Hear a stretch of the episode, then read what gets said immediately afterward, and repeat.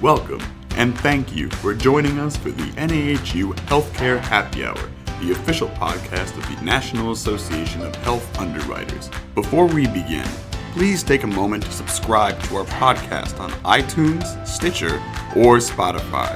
The podcast is distributed on these platforms every Friday and is included in the NAHU's weekly member exclusive health policy newsletter, The Washington Update giving you a head start on your weekly healthcare happy hour.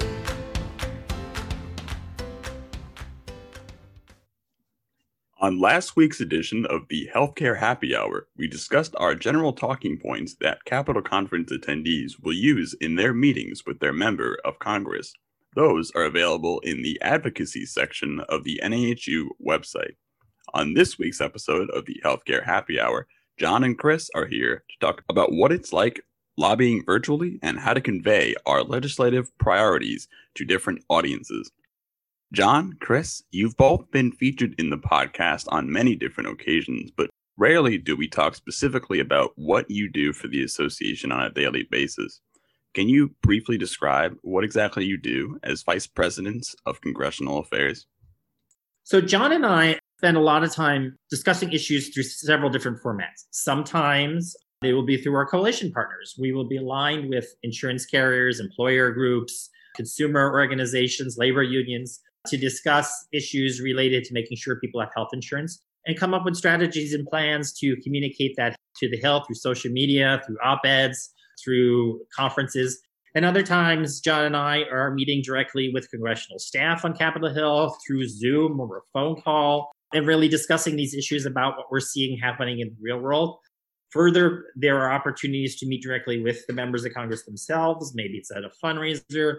I do quite a few meetings through different caucuses on Capitol Hill. For example, the Blue Dogs, which are the conservative side of the Democratic Party. This morning, I just did a meeting with several of them where we discussed COVID, the next COVID package. There were several of us on this call, but we're able to have good dialogue back and forth. Sometimes we do this with non ideological groups like NHU is heavily engaged in the Hispanic caucus, and we have conversations with them about what we're seeing going on in healthcare, health disparities, how to make sure everyone has access to high quality healthcare, but also affordable. And those conversations are what John and I are engaged in throughout the day, coming up with different strategies of who we need to talk to based on things like what committees they happen to sit on, the members of Congress's personal interest. There's nothing like a highly motivated member of Congress to get your issue fixed. That was particularly a way that the HIT tax was repealed. While certain members of Congress might have not served on the Ways and Means or Senate Finance committees, which are the tax writing committees, we had some highly motivated members of Congress like Anthony Brindisi who worked very hard to see those repealed. So we spent a lot of times with giving them good talking points on why their colleagues need to join in on these changes and then they work with us to help change the hearts and minds of their fellow members of Congress. And sometimes they get it, and sometimes they don't, and they need more education. But that's where the relationship between what Chris and I do and your relationship with the member is so important because you know what's happening on the ground at home and you are a constituent.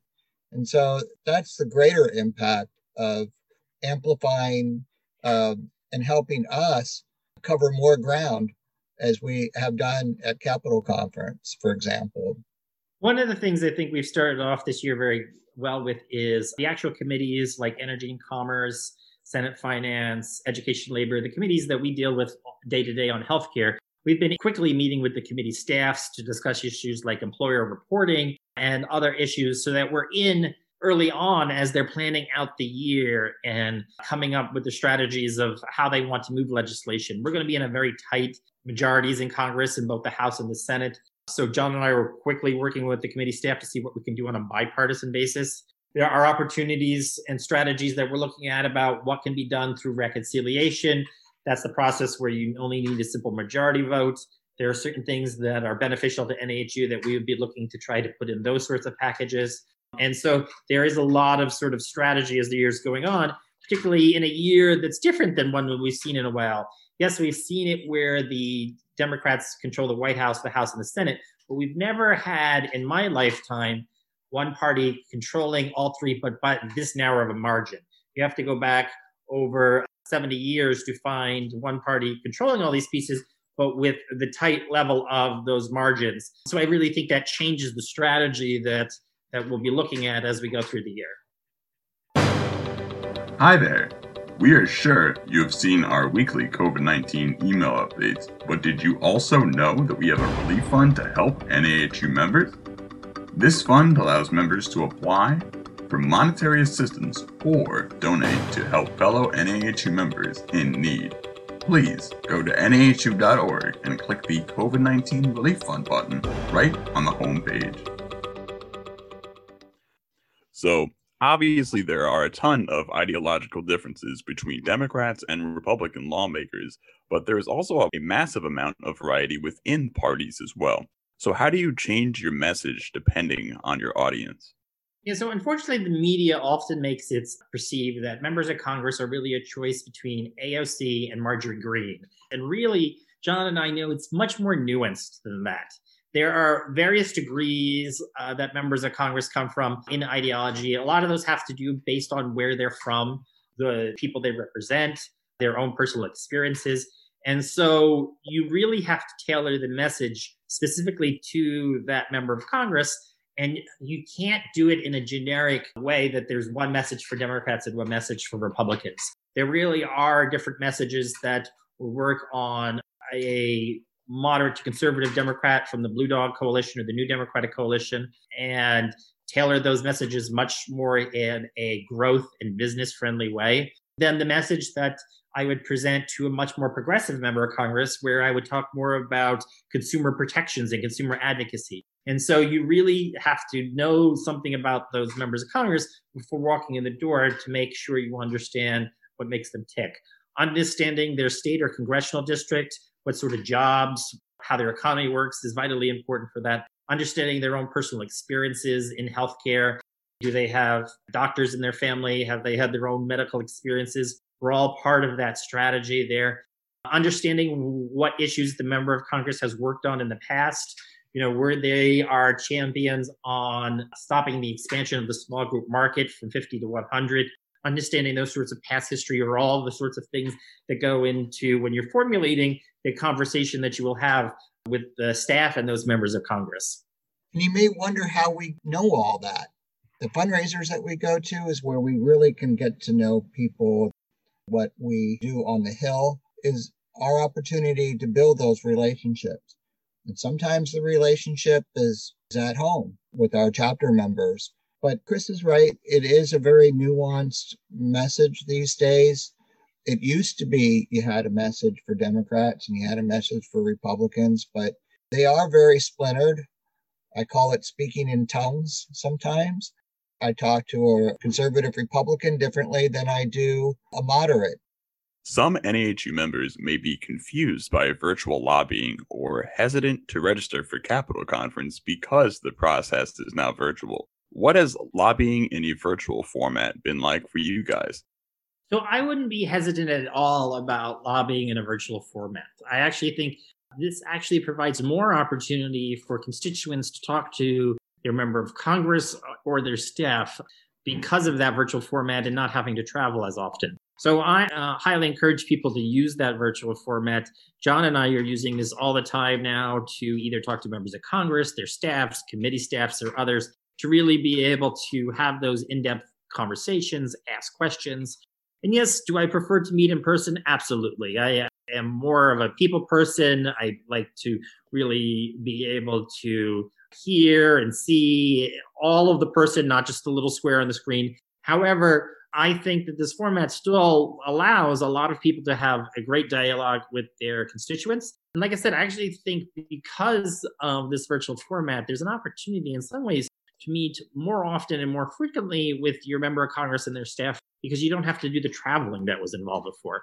I know from my own schedule, some days I have actually met with more people in that day on issues because now I'm not running between the physical meeting. The, the meetings just come up in half hour increments on my calendar and I'm on to the next Zoom meeting. So I think it can be highly effective to use a virtual format.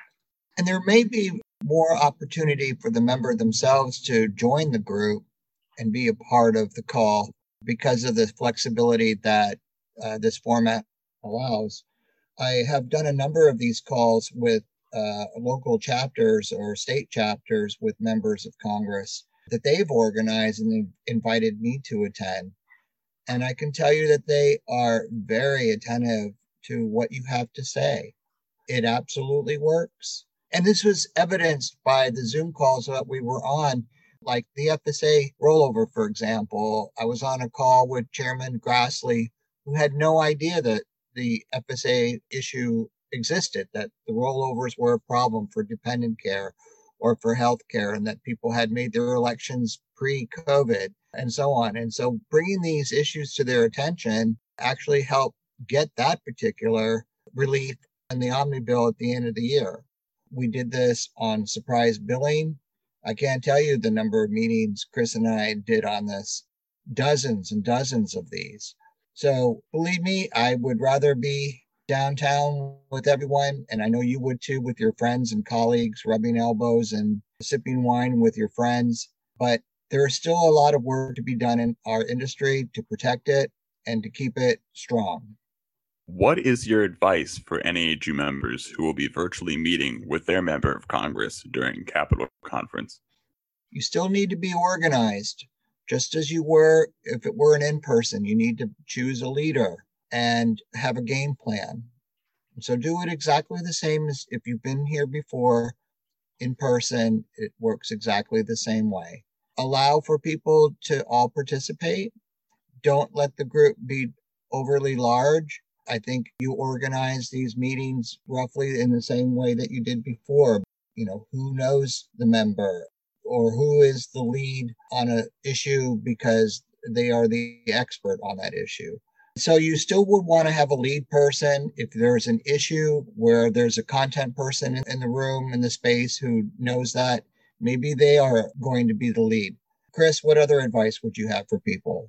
Yeah, remember, most members of Congress don't have the ability to really learn every issue in depth. They're not going to be the expert on health insurance. You're the expert in health insurance. When I was on Capitol Hill, my old boss used to describe himself as a TV that somebody else changed the channels on. He would have a meeting that at one moment went from talking about nuclear power to the next moment talking about the government of Chile to the next moment talking about child nutrition. So it's really hard to have any in depth knowledge on any subject when your day works that way in 15 minute increments. So you're going to be the real expert on how health insurance works, how the employer based healthcare system, the benefits of it. And you need to really be a resource for the member of Congress and their staff about that system so that they can get a little more education on it, but also know to be able to go back to you to learn more about the topics when they have questions. It is now time for the NAHU Healthcare Happy Hour Toast of the Week. What are we toasting to this week? This week, Dan, we're toasting to seeing everyone virtually at this year's Capitol Conference. It's the start of a new administration and a new Congress, so it'll be great to see everyone there. Please sign up today. Cheers! Thank you for joining us for the NAHU Healthcare Happy Hour, the official podcast of the National Association of Health Underwriters. For more information on NAHU's government affairs efforts or to become a member, visit nahu.org.